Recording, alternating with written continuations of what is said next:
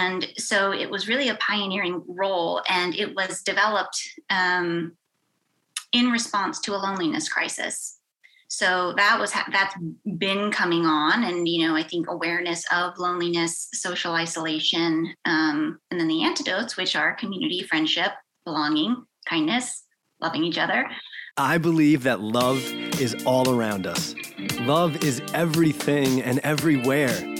I am love. You are love. We are all love. In our divinity, in our soul, in the truest and simplest form of our being, we are pure, unconditional love. Love is the answer to everything. Every week, in this podcast, we're talking to incredible and beautiful people who will be sharing their insights and perspectives to help you find more peace, to help you come from a place of love more often, to help encourage you to be kinder to yourself and others, to help you create more happiness in your life, to help you feel more oneness with others, and to help you connect to your higher self. My name is Justin Court. Together, we will help shift the collective consciousness of the planet to be more loving, kind, peaceful, happy, empathetic, understanding, and accepting. This can only be achieved together. It starts with each and every one of us. We are one, and it's time we start acting that way. I am so, so grateful that you're here. I love you, I support you, and I'm here for you. Let's together create more love in this world. Let's do this. Today's guest is the Director of Belonging at USC, Cat Moore. What's a Director of Belonging, you might ask? Well, Cat talks about what her role entails, its purpose, the issue she's facing, and how she's helping pioneer this type of position since it didn't exist before. Its birth came in response to a loneliness crisis, which is affecting people of all ages. She tells of her story that helped prepare her to take on this role, which didn't come from education, since there isn't a PhD in this, but from the countless connections she made at a Starbucks over the span of a decade. This is a whole new world of education which is exciting and so important for our collective consciousness. And I'm grateful to help shine some light on it. Cat Moore, welcome to the podcast. I appreciate you being here. Justin, let's spread the love. yes. Uh, already coming through with such good energy. I am so excited to chat with you. Share, well, first understand more of what you're doing as the director of belonging at USC and then just share that with more people. It's so cool. Um, and Cat, really, I, I thank you for being here. Cat had reached out to me and just given me so much love. And um, you had mentioned that you were the director of belonging, and that just like sparked so much interest in me and what that is.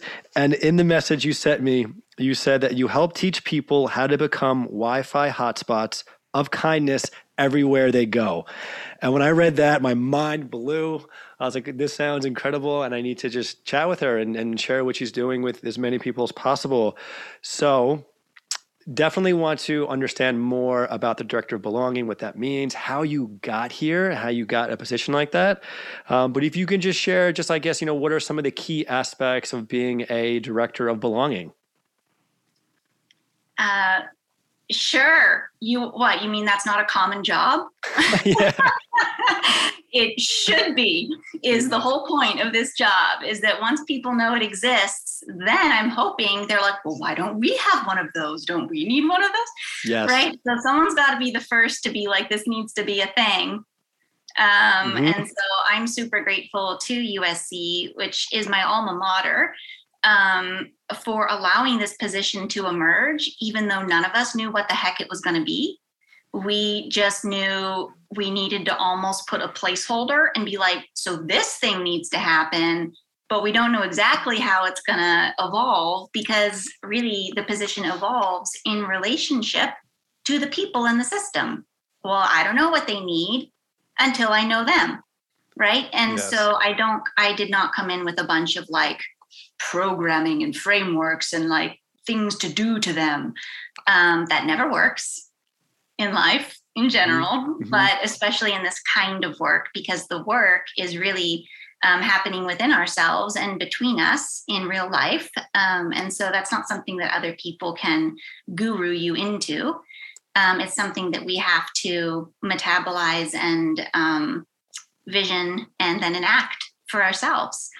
Um, and so, also, I just want to say it's so weird for me to talk first because my whole job is built around listening to other people and asking them questions. So whenever I come on these kinds of things or get interviewed or, you know, in other contexts, it's, it's like I always want to find out more about you, um, which I think I'll get an opportunity to as well. But um, yeah, so the the role, what does one do who is a director of belonging? Well, um, the position has, has, does not exist as far as we know, or hadn't um, when I came into USC three years ago um, in the history of higher education. And so it was really a pioneering role, and it was developed um, in response to a loneliness crisis so that was that's been coming on and you know i think awareness of loneliness social isolation um, and then the antidotes which are community friendship belonging kindness mm-hmm. loving each other. Um, you know uh, also are getting some airplay. But really um, we didn't think it could get any worse about three years ago. The statistics were so harrowing especially for the first time since data was being collected on loneliness it was gen z the younger generation who was the loneliest of all generations. And of course, this isn't, we're talking about the US, um, but in other uh, countries in the West as well. Um, and then COVID. And we're like, oh, it can get worse. Yeah. Uh, wow. Uh, amazing. This is amazing. We already didn't have great coping skills for this, like on personal levels or group levels um, or organizational responses to this, right? You don't just send everyone who's lonely to the counseling center. Um, if that's if they don't need mental health support, you know. So there wasn't a great way to respond to people just not being able to really connect meaningfully. We're not talking about how many TikTok followers you have, right? Or how many parties you went to. Uh, we're talking about meaningful connections. Um, people that you have mutuality with, can be your real self with, where there's give and take um, that uh, was sorely lacking. And it was then cascading into mental health problems, physical health problems, dropping out, um, substance abuse, all kinds of other things. And, you know, we know that um, lo- uh, loneliness by 29% increases your mortality rate. And so that's on a physical health level. Um, so I know I'm like talking at you a lot of things really fast, but the, the, the, scope of the problem and the complexity of the problem, it didn't just appear overnight. It sometimes pops into public discourse and the media and the zeitgeist as if it just came out of nowhere. But really, that just means it's broken into our personal awareness at that point. This has been like a beast that has been like mutating um, for a very long time and causing a lot of devastation. And so then by the time it surfaces its ugly head um, you know it's really hard to just have some silver bullet right? It's a very complex um, and fine grained problem and it's a social problem. It's not just an individual's problem. And so they they brought me in um, why would they bring me in like why me? Uh, well because i have my phd in this? No there is no phd for this. It's because I sat my butt in a strip mall Starbucks for a decade, um, learning how, for the first time in my life, I spent the first 20 years of my life chronically lonely. And then I became a mom and sat in a Starbucks for a decade, literally be learning how to befriend people from every possible walk of life and help them learn how to befriend each other through the very simple acts of being present in the same place over time and making space to listen to people, care about their lives, and let them do the same for me. And in the social wasteland of Los Angeles, this organic motley crew community started overflowing the Starbucks into the neighborhoods and into the rest of our lives. And it was those micro skills of what happens in the 18 inches between us and what doesn't. And that's where relationships are formed or not. And so, how do we slow down to make eye contact, to listen, to care over and over and over and over and over again, wherever we are, whoever we're around? And so, I developed um, a workshop experience at USC called Click, um, to give people an opportunity to come together and start to share their social stories, start to practice listening, start to ask questions about what's possible when I leave this room and I look at someone on campus. I've automatically decreased their experience of loneliness just by looking at them. And so, really empowering people to realize yes, there's this giant, nasty problem that's insidious throughout the culture, but I can actually make a humongous difference with very little time, energy, and effort to spark um, that experience into other people. And that's very um, empowering for people to realize their own power. Can you, for a second, just the Starbucks thing? What was that exactly? How, how did that play out? You, I know you went to Starbucks for 10 years, but what, what did that look like exactly? Oh my gosh, it was nuts. And so the first thing is, it's not like I went in with some researcher hat or like public community servant hat. I went in like crippled in my own loneliness, unable to look at people. So, but I, but I still had the same need every one of us has, which is to connect and be part of a village that's, you know, bigger than ourselves in a real place. In my case, Los Angeles. Um, and so, even though I didn't know how to actually interact with people, I was terrified they would hurt me or whatever. Um, I still, I could have sat in my bedroom, but like a deep knowingness inside of me knew I have to at least go put my body somewhere public. I need to be in the flow of life, even if I don't know how to get out of my own snow globe.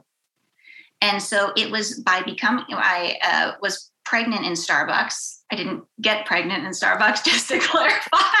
I sat in a chair in Starbucks pregnant. And, you know, one of the three universal conversation bridges are babies. The other two are, are boots or what you're wearing and dogs. Strike up a conversation with anyone on the planet through one of those conversation bridges and you're good to go. And so people actually started breaking the ice with me. They would see me sitting in that table every single day reading my books. Like, why is that weird lady over there all the time not talking to people? Um, but then when I was pregnant and my belly started showing, they're like, oh, when are you due? And these sorts of things. And it really only took that crack, you know, of that mm-hmm. very normal kind of interaction for me to start to become familiar with what it was like to you know engage with people from all over the world from all kinds of different backgrounds um, and it actually be a positive experience. And so then, of course, it, this this builds slowly. This is how trust builds. It builds slowly through micro bids, mm-hmm. right? Mm-hmm. Especially if you've been hurt or you're shy or um, various things. Uh, trust builds slowly. You don't have to become an extrovert on steroids in order to, to have friends and build community.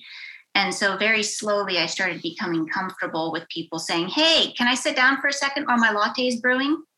And in that three minute latte window, without my knowing even what I was doing, um, I was creating space, right? And I was listening to them. Their whole life story would spill out. And they didn't even know what they were doing. And inevitably, they would get up from the table when their triple soy latte with three pumps of caramel extra um, was done and be like, almost like coming out of a dream and be like, Thank you so much for listening to me. I was sitting in the flow of their life, mm-hmm. right? At that point. And they didn't even know what they needed, but they we all need the same thing. Someone to give a crap. That's it. And I was sitting there day after day giving a crap. And then pretty soon the tables turned, and I was in a position of great distress. My marriage exploded, and I was left as a single mom and no job. And, and um, it was those people who I had been investing in in these little ways and handing them cookies and tangerines when they came and little bookmarks and things that I made. And um, it was then that this crew of people living in tents on the LA River to rock stars to aspiring undertakers, like you name it, they were coming through that Starbucks. Um, that I never in a police lineup would have been like, oh, those are my people. That's going to be my best friend. Never would have guessed. But they became the social safety net that me and my son needed when we were falling. And it was then that I realized that community, friendship, love, these aren't just like whipped cream on the top of your latte. This is like the matrix of life. And it has to be in place for our own survival in crises, um, but also to have any kind of quality of thriving. We were never meant to be self sufficient. We were never meant to be branded entities that sell each other and sell ourselves um, in transactional relationships. We were born hungry and dependent, tied to another person by a cord. And until we learn how to relive like that, we will continue to experience all the expected fallout. Of course, we're lonely. Of course, we're lonely. That is the only sane response to a community fabric that's unraveled and isn't meeting our basic social need.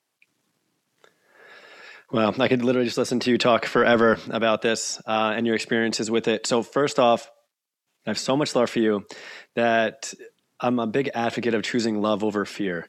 And yeah. when you write, when you didn't want to leave, you didn't want to go to Starbucks because of the fear of what are people going to think of me or what's going to happen.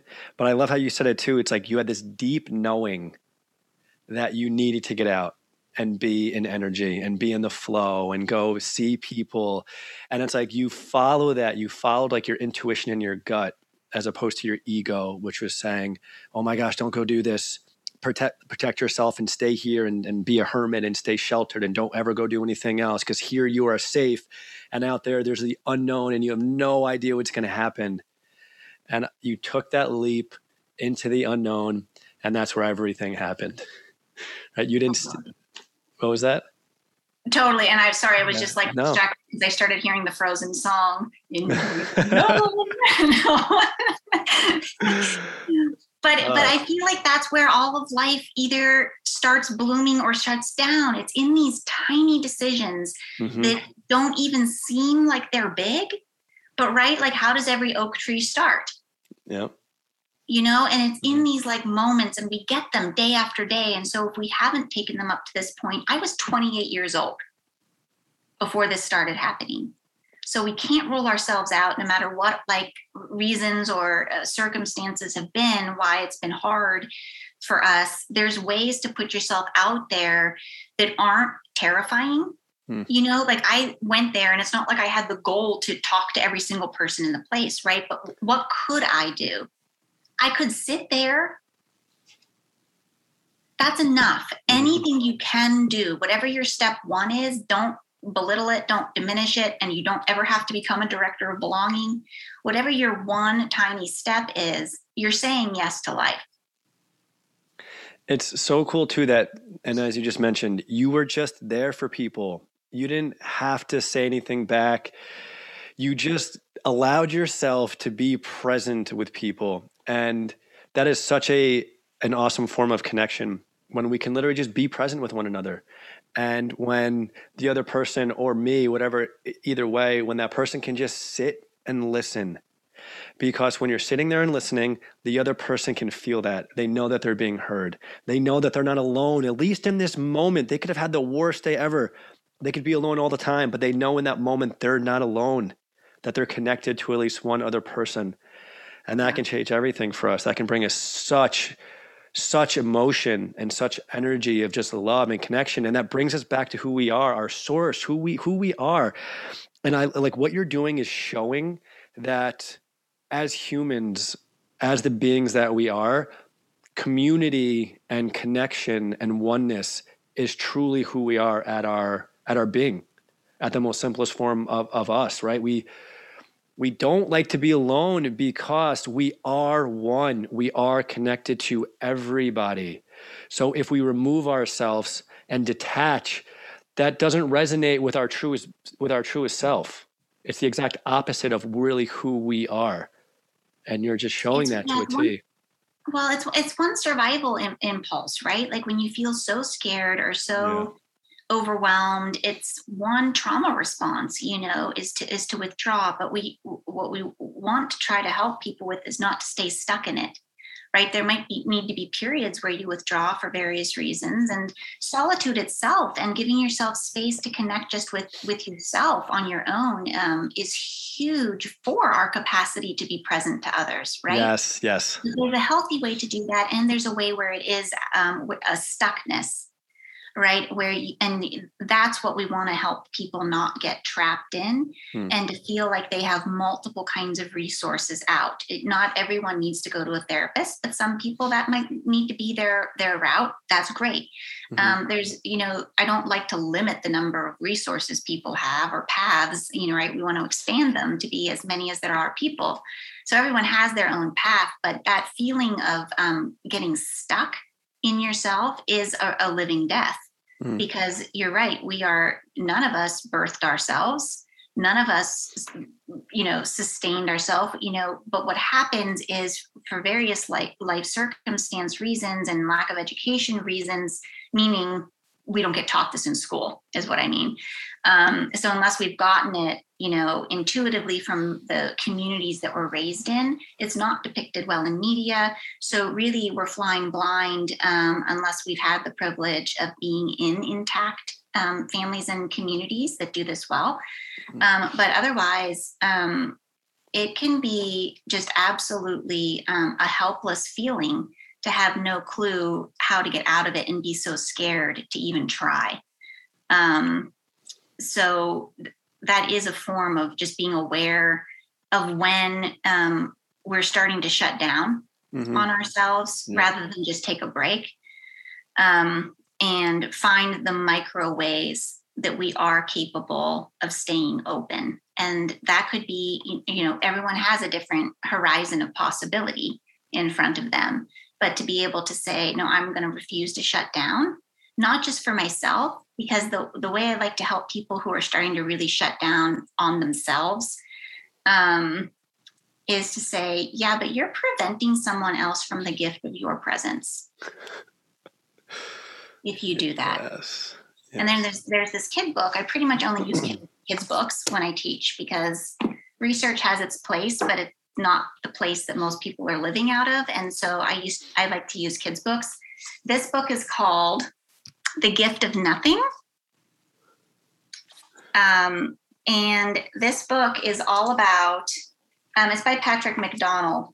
And this book is just all about helping us understand that it is our presence not and not some future version best self version of ourselves but like our current in process beautiful unclear mm-hmm. wonderful selves um, that is the biggest gift that we can give the world um, and give the people that we're already around on a daily basis your trader joe's cashier or coworker um, your bus driver your boss, your annoying little sister.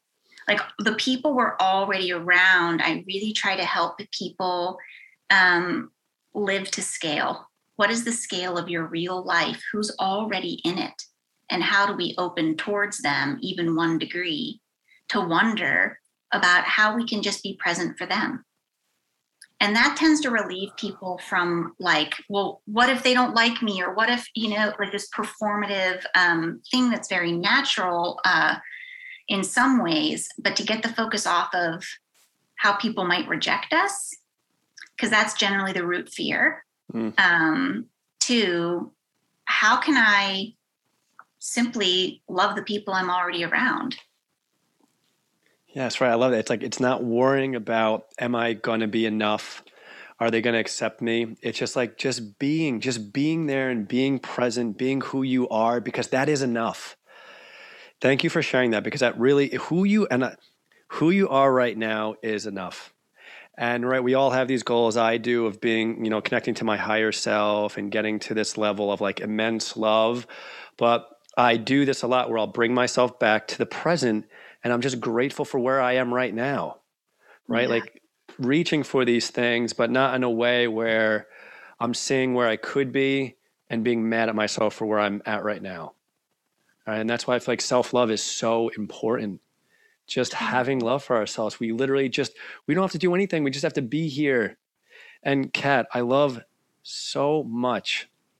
You mentioned before that this type of thing wasn't in mainstream media. It wasn't taught in schools, right? It really you didn't really know about it unless you had someone in your community or a parent or a sibling or someone really close to you talking to you about this. And the reason why I wanted to have you so badly on the podcast is because you're bringing this more to the forefront. You're bringing this more to people's awareness. Like that reality of it not existing, you are helping in that shift where it is now starting to exist more. I hope so. I mean, what else should I be giving my life to? I mean, I honestly, when when you've had the privilege of having the arc of transformation that I've had in my life, like you can't not run back into the burning building. Mm. You can't. Um, because so much is possible for every single one of us, no matter where we're at uh, or how mature we feel like we are, how much time we feel like we have to give. Like there is so much hope to be had. Um, and so I love knowing that these kinds of movements um, exist and various good news movements and stuff because there's no shortage of alarm bells being rung, right? And if you hmm. look at even the op eds that have come out over the last, I don't know, couple years about the loneliness crisis. Um, and of course, it had been called the loneliness epidemic. I refuse to call it that because that makes it seem like people are sick. And I'm just like, no, people are just hungry. And it's actually not their fault. It's because there's food deserts of people that we've created through this economic model and through these bizarre beliefs about how individuals are supposed to be self sufficient.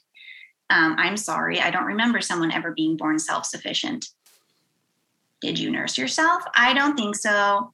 Um, so, you know, kind of just like reality check. Uh, what are we doing? Yep, and, and so true.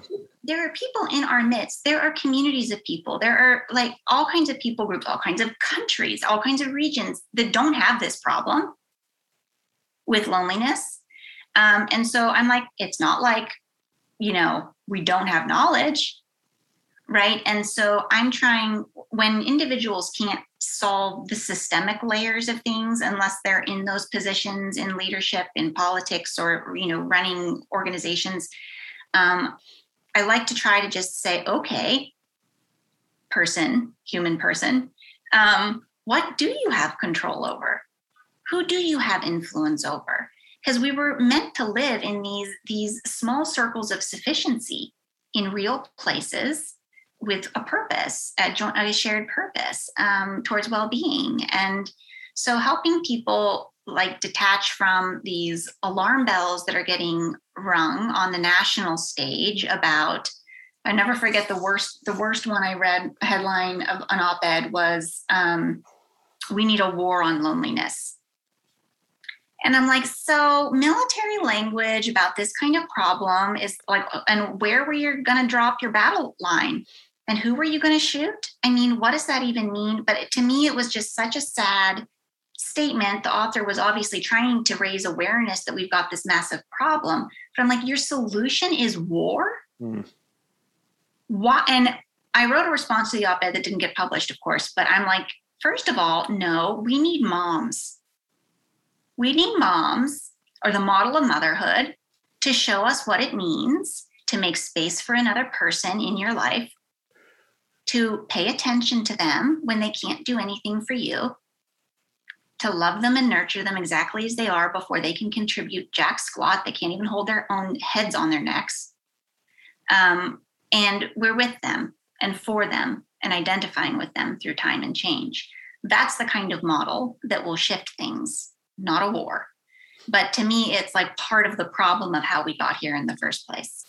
Totally right. It's like the idea of like it's the war on this, which just comes through so hard with just such such negative connotations, right? And just such the opposite of actually what we're trying to achieve here. And right, it's like uh, the mother example is so good because it's like we're we're here. We should be creating space for each other to be here for one another and help when needed to. And sometimes just being present. But that's what it is. It's creating that space where somebody can feel like they have that space there to come into our lives and they have the space to feel nurtured and to feel cared for. Because we all just like in moments just really want that and need that. And what you're saying too is so true. It's like, the, again being born with the umbilical cord and you know being nursed in the beginning and being breastfed and like all the like that idea it's like we've never been self-sufficient it's like right why? Why is it like is it the ego? Like what came into this reality of being like you have to do everything alone? We're separate. You know what i mean? Like we're not community. You have to be self-sufficient. You have to figure this out all on your own. And it's like no that's like not not that's not what we're meant to do. Like again at our truest self we want connection to other people. And I love you mentioned before too. It's like great to have your own time by yourself because that is huge, I think. I think it's great to have our own time alone to reflect on ourselves, to bring our attention inward and understanding how are we acting? Is there something that we could do differently? Can we come from a place of love more often than we are right now? Like those moments of silence and alone time are very, very important in our growth. But like you mentioned before too, it's like it, there's a balance there, right? There's there is such a balance. It can't just be really far on one side or really far on the other. It's not like this or that. It's the end idea. You know what I mean? It's, it's, it's the dynamic, right? Like, and that might, um, the proportions of that might change throughout your life, right? You might have different needs to be alone more times than others. Yeah.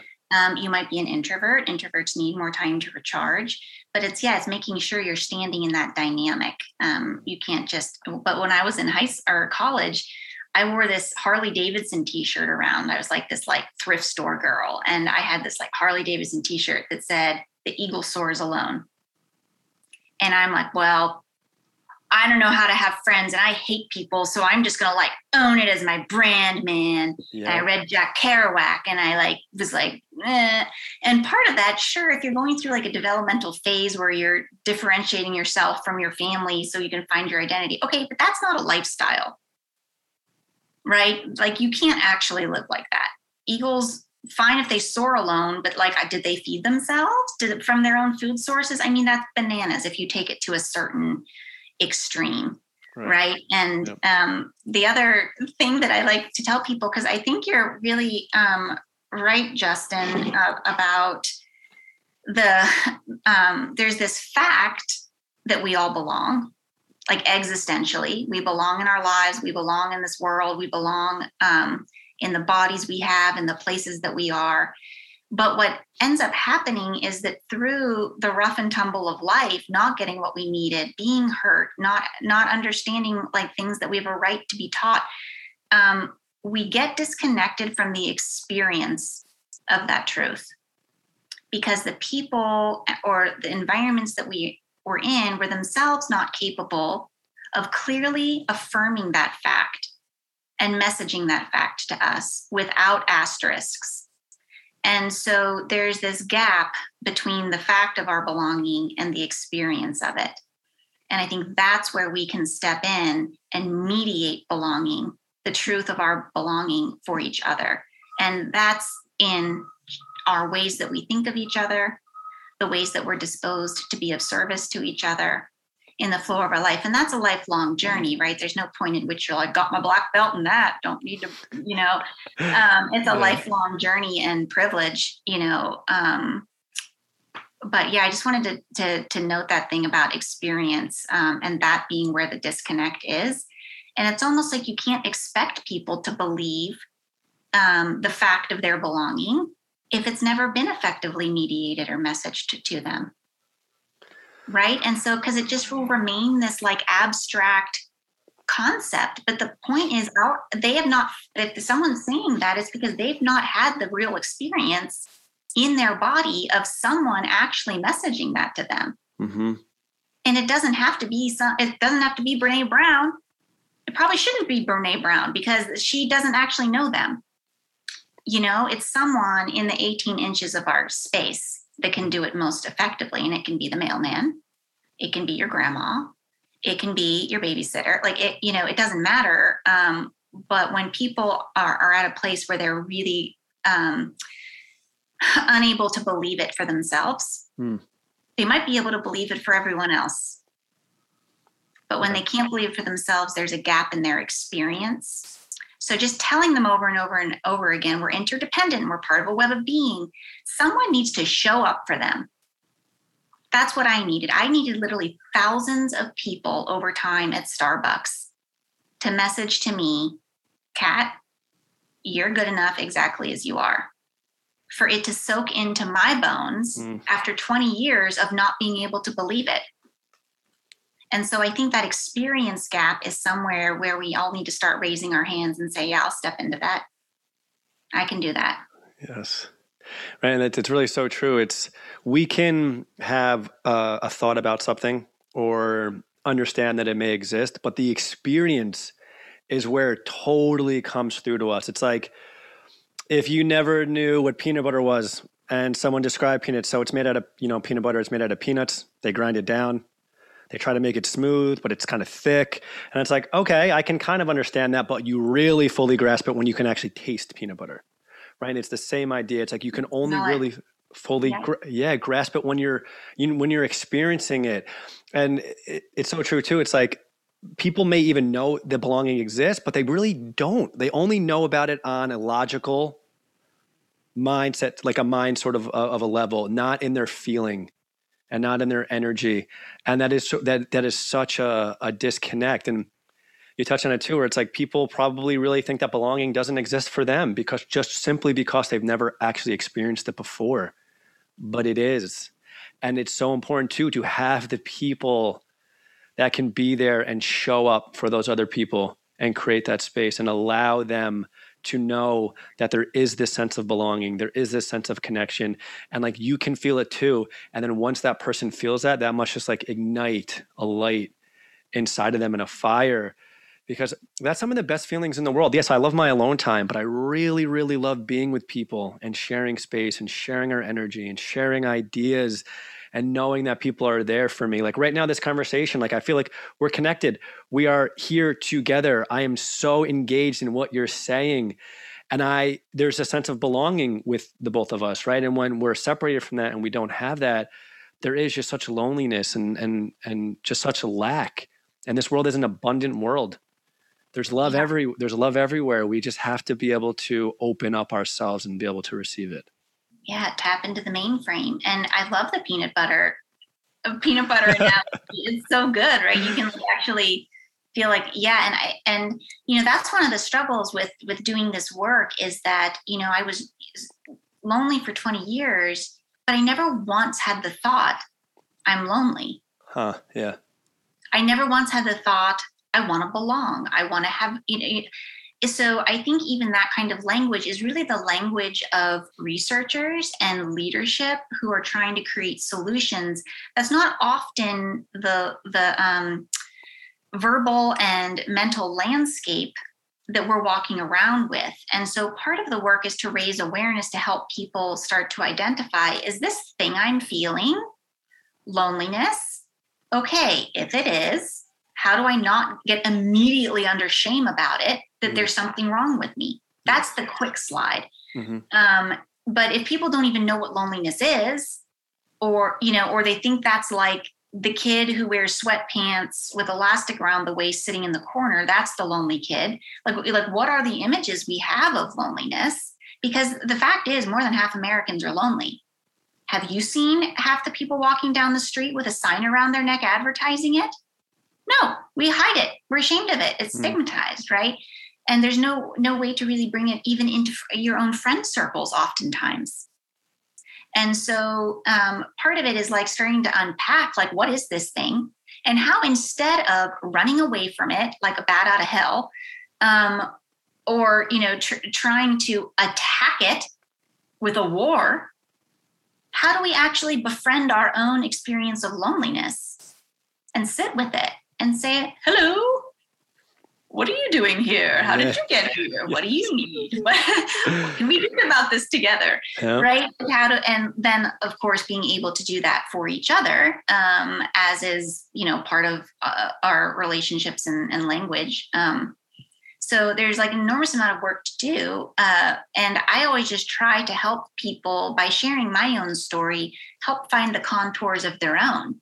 And I never recommend that everyone just what replicate what I do and go sit in a coffee shop for 10 years. No, But if you're already a coffee shop sitter, sure, you might borrow some tips from exactly like the tactics I used, mm-hmm. right? But the point is to get us aware of, of our own social stories. How what has shaped me up to the point that I am, such that I have the habits that I do and the beliefs that I do about what's possible for relationships. What are my media influences on this? Is it friends? Okay, that's one version right? Um, or, or what are the circumstances that have shaped who I am, and what do I want the next chapter to look like? And when we can start to find ourselves in our own social stories and understand all the complex influences on us, um, I think it empowers us to say, okay, um, this is how I've been shaped. This is what I want to hold on to the good of the things that I've yeah. been taught and empowered with. Um, this is what I want to let go of and here's the next micro step i want to take in building meaningful relationships for for myself and for my world mm-hmm. can you can you go back to yourself in high school did you realize at that point you were alone that you were lonely um, I never, no, I grew up in Western Pennsylvania in a very small town. And um, my dad had two emotions hunger and rage. Um, and, and, the rage was always directed at, like, you know, the Steelers game. Um, but yeah, there there was just not any kind of social discourse yeah. um, about anything like this, and so. Um, I mean, teachers knew I was moody. They would call me moody, um, and I would be withdrawn. But no one ever was like introduced those terms to me. I never had the thought. I don't think I was ever exposed to that word, ever. Maybe. Yeah. Um, and so uh, you know, and that was through college. I hadn't even put my finger on it. Right. It, it all starts with awareness. It's like we have to be aware of what's even happening in order to make a change. Like awareness is, in my mind, all the time more than even half the battle because nothing can be done without knowing that there needs to be something that has to be done. Totally. And when you can have people start to put language to things, you can then say, look, this yeah. is one way to think about it. Mm-hmm. You might not resonate with the word lonely. What would you resonate with? What better describes your experience, right? Yeah. And so we want people to, the point is to get us um, deeply connected to what we're actually experiencing. There's nowhere to go if you don't know where you're at. Yeah. Right. Doesn't you don't necessarily need to know exactly how you got there. You right. know, you might know some things, but it, don't need to do an autopsy on your past. Um, but you know, to be able to say, here's the feeling wheel. Like uh, I didn't even know there were like a hundred possible emotions or a hundred, you know, and start to help people in their own words start to be able to name what they're experiencing. It's a form of literacy in that way, you know. And then, yep. of course, once you start to explore that for yourself, it gets more and more nuanced, and you get better and better at being able to um, notice that and hold that and help other people with their variety of experiences as well and give them permission, right? Um, yep, definitely. And tools to be able to hold them. Yes. And Cat, I, um, I really want to ask too about how, how is how is this structured at USC? Are there is it one class? Are you the you know the sole person in the department? Are there multiple? Like what are some of the titles of the classes? It's like everything you've said, oh my gosh, is so good and I'm connecting with it so much and it all makes so much sense. So it's like now at USC, what does that structure and layout look like in order for you guys to implement this change?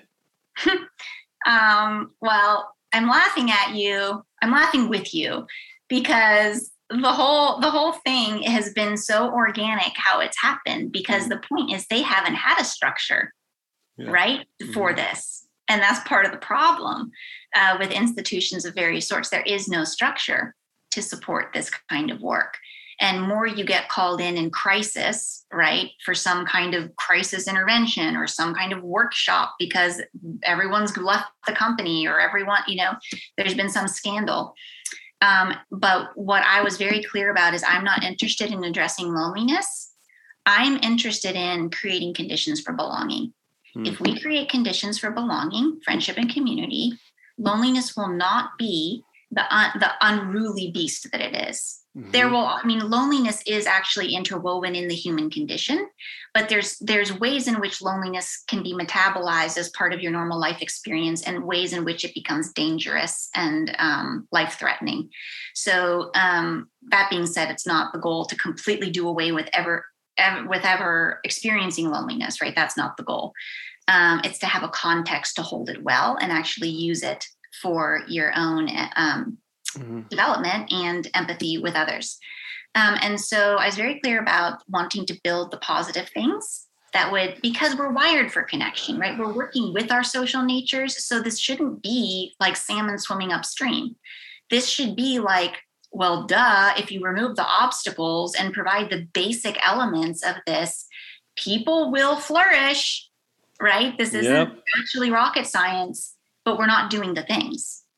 And so we um, basically like a lot of times we want to think about what would be the utopia or what would be the ideal way to strategize this with in organizations or um, cities or something like that. And I'm more like, yeah, no thanks. I don't work like that. What works is actually finding out what's possible right this second. And you start with what's possible and the people who are already on board and open. The work will not work if people don't want to engage with the process. Yeah. You cannot force people to give a shit about each other. You can't. Mm-hmm. Yeah. And so you, you, you, so I was like, where is the opening? Where can we actually start? Rather than this big like scheme of strategizing this five year plan of this ecosystem or something, right?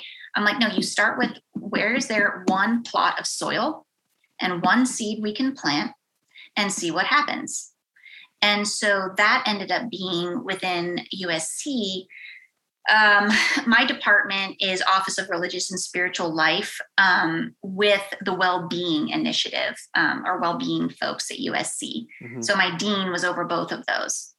And so for five years, USC has built out this incredible um, set of non credit offerings uh, through mind, what's called Mindful USC. So a lot of mindfulness classes, mindful self compassion, mindful parenting, mindful study skills, mindful, like mindful, mindful, mindful, mindful. Um, and it's been enormously successful.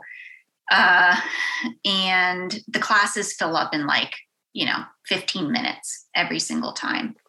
And so they were like, Cat, can you create a, a class, a non-credit, you know, class that would be open to the whole university? Um, you know, through mindful. And I'm like, I'm not going to make anything worse by, by, trying. I will not make anything worse. Um, but I had never, right? I was living this. I was not ever trying to um, teach it to other people in an explicit way.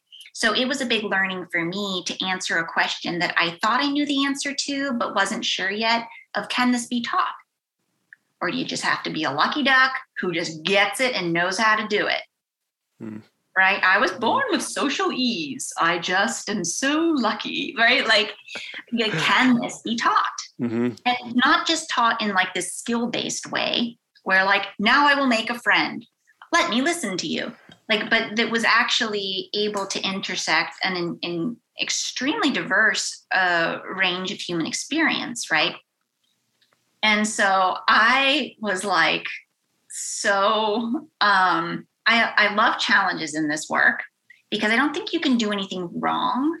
Um, i think you just learn through you know, like over and over like you keep learning. Um, yep. and so i you know was thinking i'm like a class how do i teach a class based on like what i learned in the coffee shops from the inside out that could work for like uh, i had no idea who my students were going to be and so um, i thought back on what i had really been doing like what was i doing that enabled these kinds of meaningful connections to happen in a 20 second crosswalk and that other people were doing. And mm-hmm. so I came up with this methodol- this methodology called CLICK, which stands for connecting as we are, where we are, listening first, investigating without judgment, mm. communicating kindness, and keeping in touch. and what I was looking for is like, is there a way to think about? Because I'm trained in philosophy, that's my background. So I'm always thinking about like, what are like the root causes of things and like the necessary conditions for things and like all these geeky philosophy things.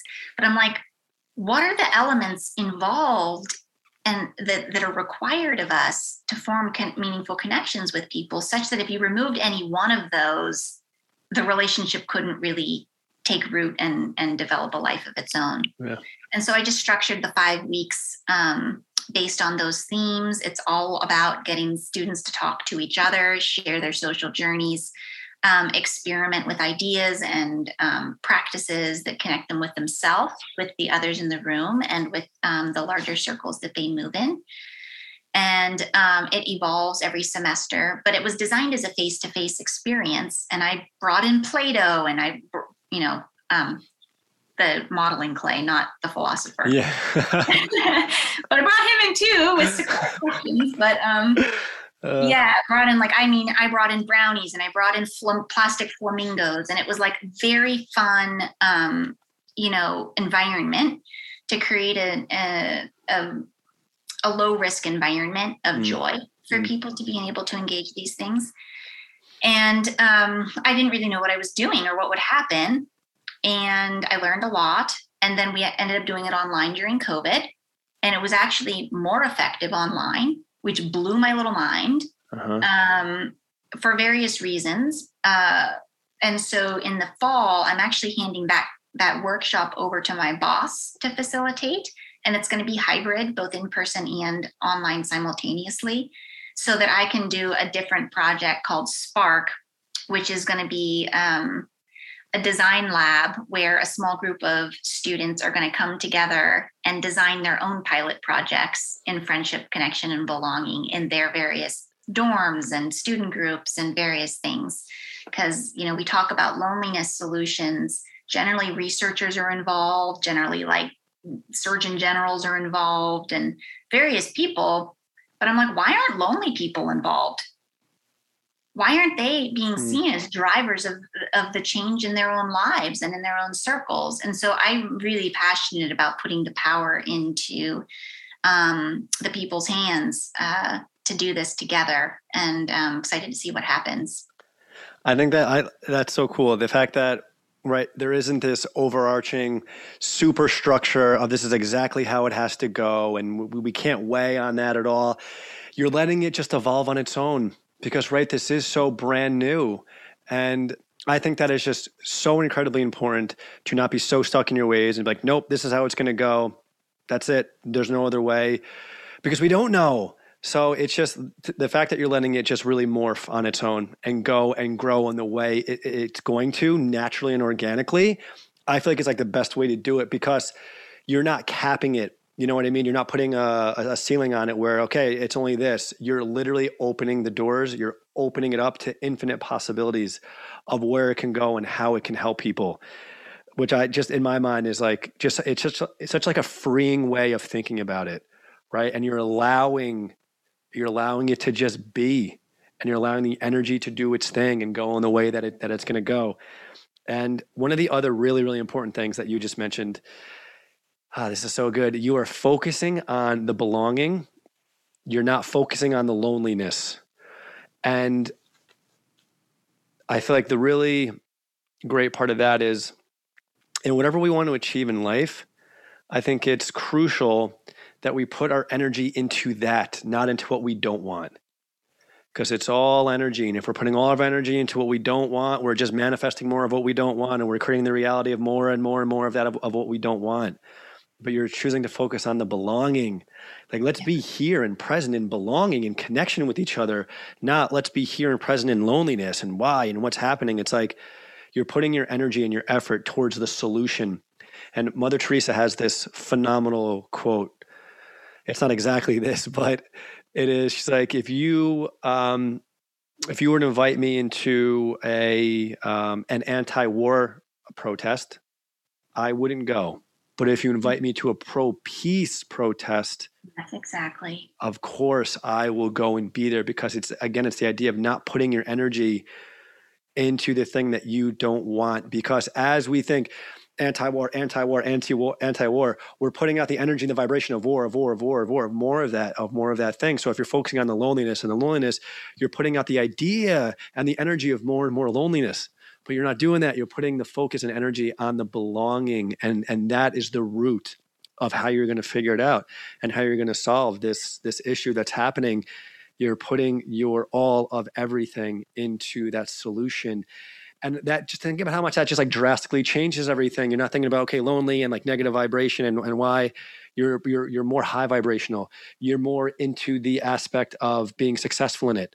You're more in the aspect of a solution which i just i really wanted to to point that out because as soon as you said that i just i thought that was really because right right here we you want to achieve this right you want to create more belonging more connection and i think that is just such a, a great way in order to actually achieve what you are you're setting yourself out to achieve I, I hope so, right? Like, because yeah. you can't get anywhere if you don't have a vision for where you're trying to go. Right. And your vision can't just be what you stand against. Yes. Of course, we stand. Like, you could have had a stop spreading the hate movement.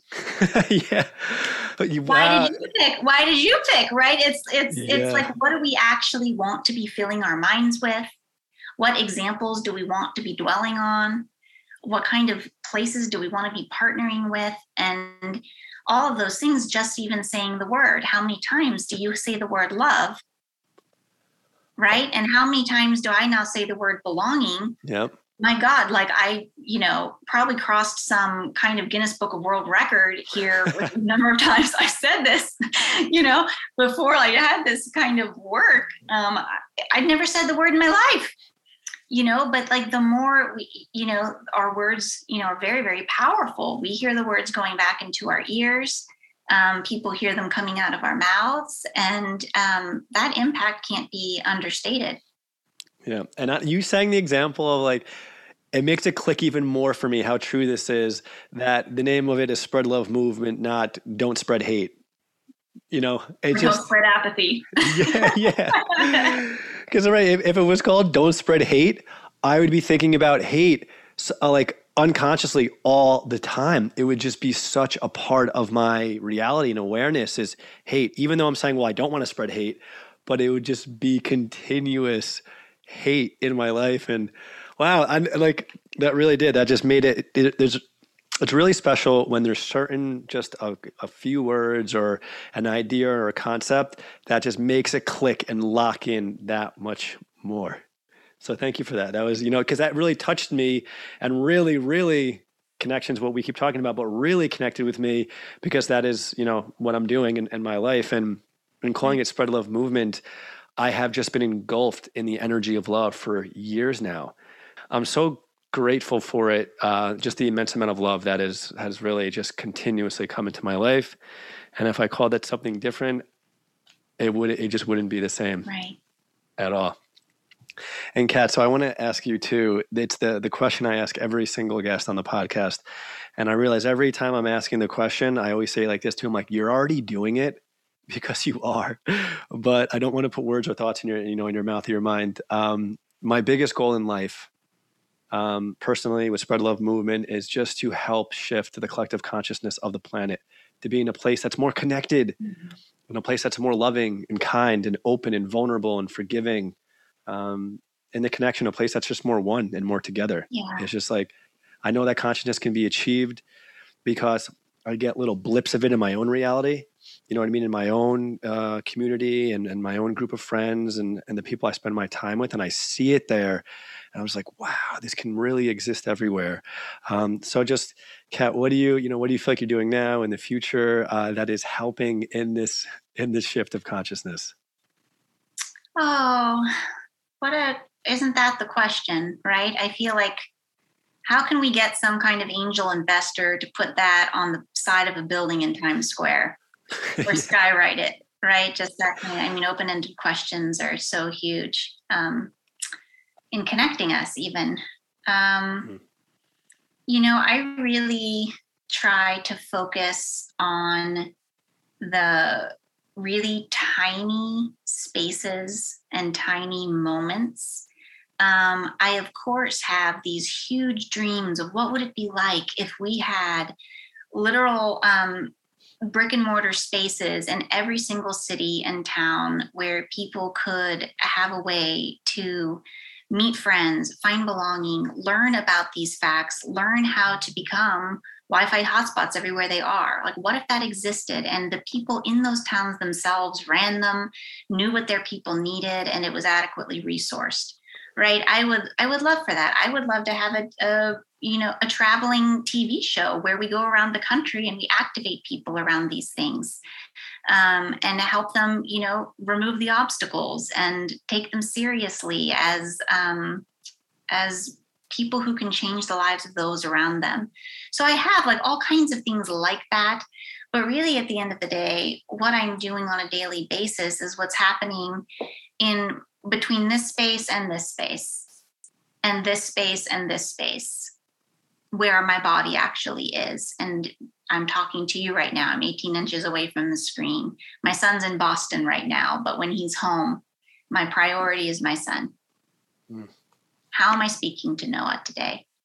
Am I am I actually paying attention to him or am I looking through him to where I need to be next? Mm-hmm. How am I caring about the people who are calling my phone off the hook trying to tell me that my car warranty is past due am i going to be a jerk to them? Or i mean it's the it's the tiny spaces. I'm trying to be radically present to what i'm experiencing and what is at hand.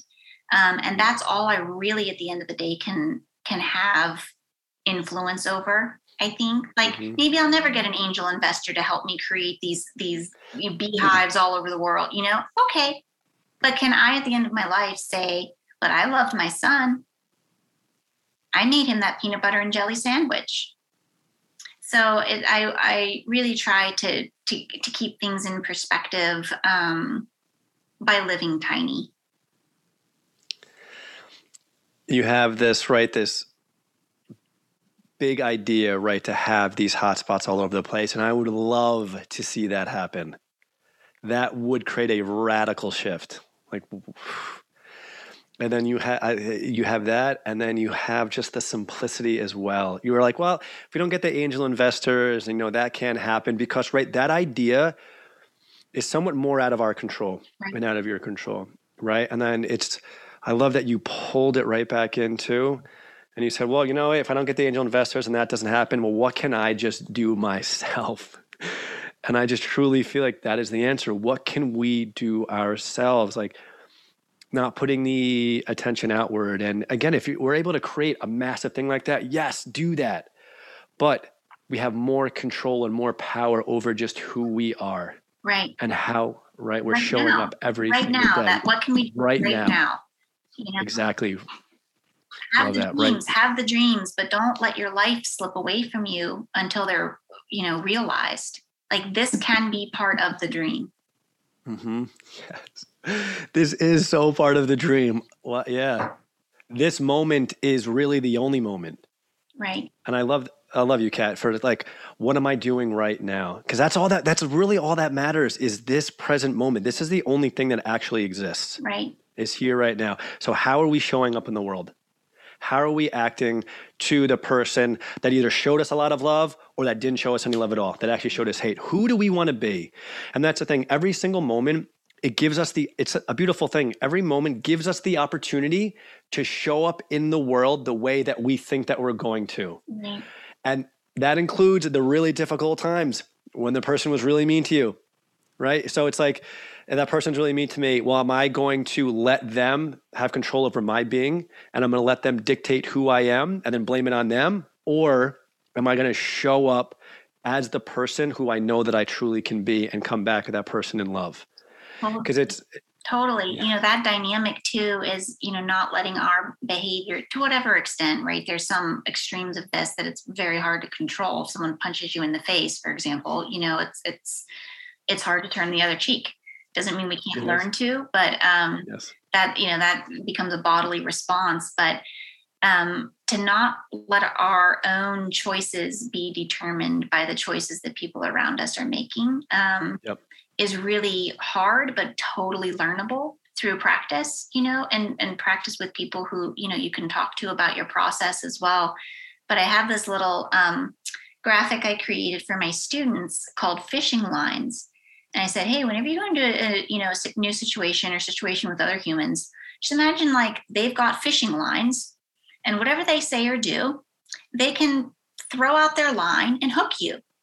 And are you going to let them reel you in to certain kinds of emotions or certain kinds of thoughts that they have, or are you going to carry around a pair of scissors and say and clip the line and say, no, you don't control my responses.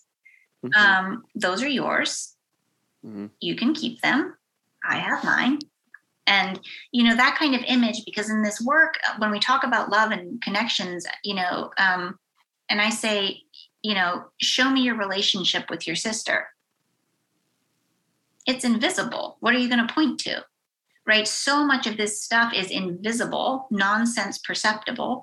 And so we have to be finding ways to talk about it through metaphors and images that can help us understand the dynamics yeah. that are at play so that we don't keep getting caught in the same loops or the same behavioral patterns that are self-sabotaging um, that we don't see a way out of so that's what, one of the reasons kid book, kids books are great too is because they put it not only in a story form but in a visual form that helps us see these things that are um, ruling our lives oftentimes but that are invisible and when something's faceless, uh, you don't even know where it's what to do with it or, or, or how to mm-hmm. speak to it. Totally. I honestly, metaphors have been something that I've just like come into my life more from my friends. And they're people who are like like hearted and like minded. And when they'll articulate something in a metaphor, it clicks, right? Yeah. Exactly. It takes something that has no appearance and seems like it's lacking or invisible and you can't really get a grip on or a grasp on. And then through a metaphor, it just paints this picture, which creates it to be real. Totally. Right. And it outlines it in a way that it's like, all right, I can fully, fully grasp that and understand that now because you're taking this thing that's kind of non existent without form and you're creating form with yeah, it. totally. And they're always imperfect, right? They're not supposed yeah, to be yeah. exact, but it's so that it's a teaching tool for us to examine our own experiences together. I, I feel mm-hmm. I feel like I either want to write a book just about meta, like a metaphor on each page for various dynamics and things like this, or I think it'd be fun to like have a have some kind of tour that went went around to neighborhoods or I don't know what it would be, coffee shops, campuses, and people just got to play with metaphors around their social experience because um, they're very very non-threatening. Yeah. Anyway, wow. too many ideas. Yes. Too many ideas. So much exciting work to do. You do. I was. I was just thinking that too. I was like, wow, Cat's got a. She's got a really bright future, just continuously moving forward, and you really have some just very unique, mind-opening, life-altering, like reality-shifting ideas, and uh, I'm excited to see you know which ones will come to fruition and which ones connect with you the most. Because there are going to be some Cat that you're going to be like this is me. This is resonating with my soul more than the other ones and i'm excited to see what that's going to look like. Me too Cat seriously. Cat thank you so much for just sharing your experiences and your knowledge and this brand new position that exists that we need more of. It's like you're you're a trendsetter. You're you're helping set the path of um, of just I think a lot of growth and things that we just truly truly need. We need to focus our awareness on things like this, on things like connecting connecting with each other, and things like love and kindness and things that like what you're doing is just helping bring more attention to that right because like everything in life is about our awareness like what are we focusing on what are we doing am i focusing on you know, the Jets game? Am I focusing on what beer I think is really good? Or am I focusing on connection with others? Am I focusing on my kindness and my love and how we can be more one? And uh, okay, then I have to I share just, this this last book with you. I don't know if please, you know yeah. about this, but you're gonna love it. How to Do Nothing by Jenny Odell. It's changing my life. Um, it's, yes. it's pretty it's pretty recent. I think 2019. Uh, the subtitle, get this, resisting the attention economy so she it's it's this just incredible book but the the the main point i wanted to just um, relate to that you said is that we can't actually attend to the things that matter most if our attention has been pre-allocated to other things Mm-hmm. And so if we're not even aware of that we have attention, that we've all like it's being directed somewhere, generally without our conscious con, you know consent, um, then it's going to always feel like I don't have time to do that. Yeah. And so we have to, you know, and she does this just beautiful job of saying, what would it look like, you know, if we started to actually pay attention to where our attention is going and start to refuse to pay attention to the things that drive us into despair and division and burnout and all of the things that are just rampant right? And what if we started to together say i'm not going to spend six hours scrolling instagram and then get off feeling like crap about my own friends and my own life? Mm-hmm. you know and started to actually just pick up the phone and call audrey and ask her how her audition went let alone go drop off flowers on her doorstep mm-hmm. you know and so i think this idea of attention is the fun, fundamental building block of where we can start and say, you know, where is my attention? And do I mm-hmm. three minutes today to free up to direct towards what really matters to me? Start with three minutes. Mm-hmm. That's such a great piece of advice. It's like just start small because when you know we might become aware of something and then we want to implement this change, it could feel just overwhelming and daunting. Right. So just take it easy and take start it slow. Small, you have but, time. But the thing is, when you get a taste of it, you don't have to be told again. Mm. You'll want to build on it, right? Like yeah. because it it it is a self teacher because it's right. It's an experience and it's experiential. Yeah. Yes, yes. Cat, thank you so much. Um, I just feel like I learned so much in just really understanding who you are and your experience and what you're doing it's making me just feel you know just more hope in the world and and what is to come as we move forward and Cat if you can just let people know um, where they can even find you on instagram or social media so that mm-hmm. people can who are listening right now who want to tap into more of, of what you're doing and who may be feeling really lonely at this moment understanding that we love them so much so that they can hopefully reach out to you and connect with you yeah, that would be awesome. I'm always so happy to hear from people, um, like the sheer variety of kinds of people and kinds of situations that reach out. I'm always just so honored to to receive um, people's hearts or what they're reaching out with you know and so yeah. I, I take that very very seriously. Um, and probably the easiest way i'm not very active on social. I'm about to launch a youtube channel with content because i'm just desperate. You know 15 people at a time are taking the class at usc and i'm like this is not good enough.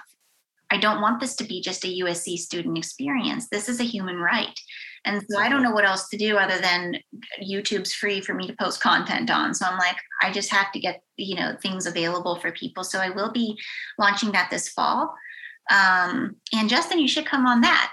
Uh, it's going to be called Cat Chat.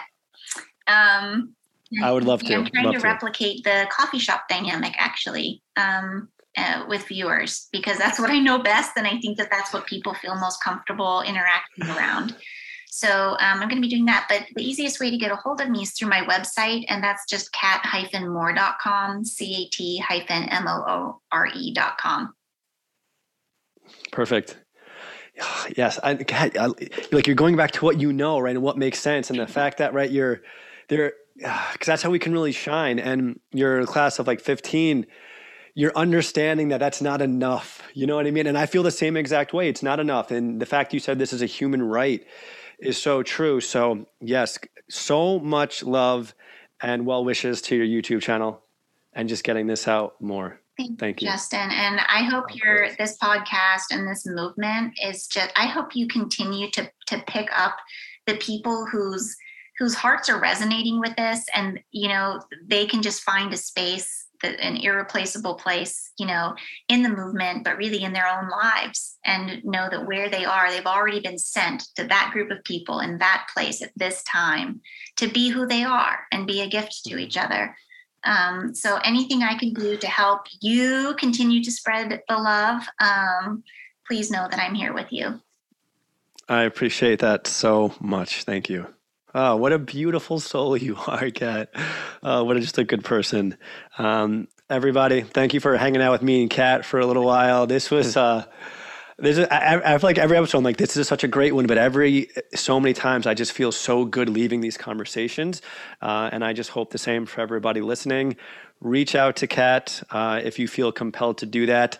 Don't let your potential like shyness, don't let your potential fear of reaching out stop you from doing that. If you choose fear, you stay in the known. You stay exactly where you are. But take a shot, take a leap, take a chance, uh, and reach out to reach out to her if you feel that way, and take that beautiful step into the unknown because you have no idea what can come from it, and it's really exciting. All right, everybody, we love you so much, and Cat, thank you so much again for being here. Oh my gosh, thanks so much for making space.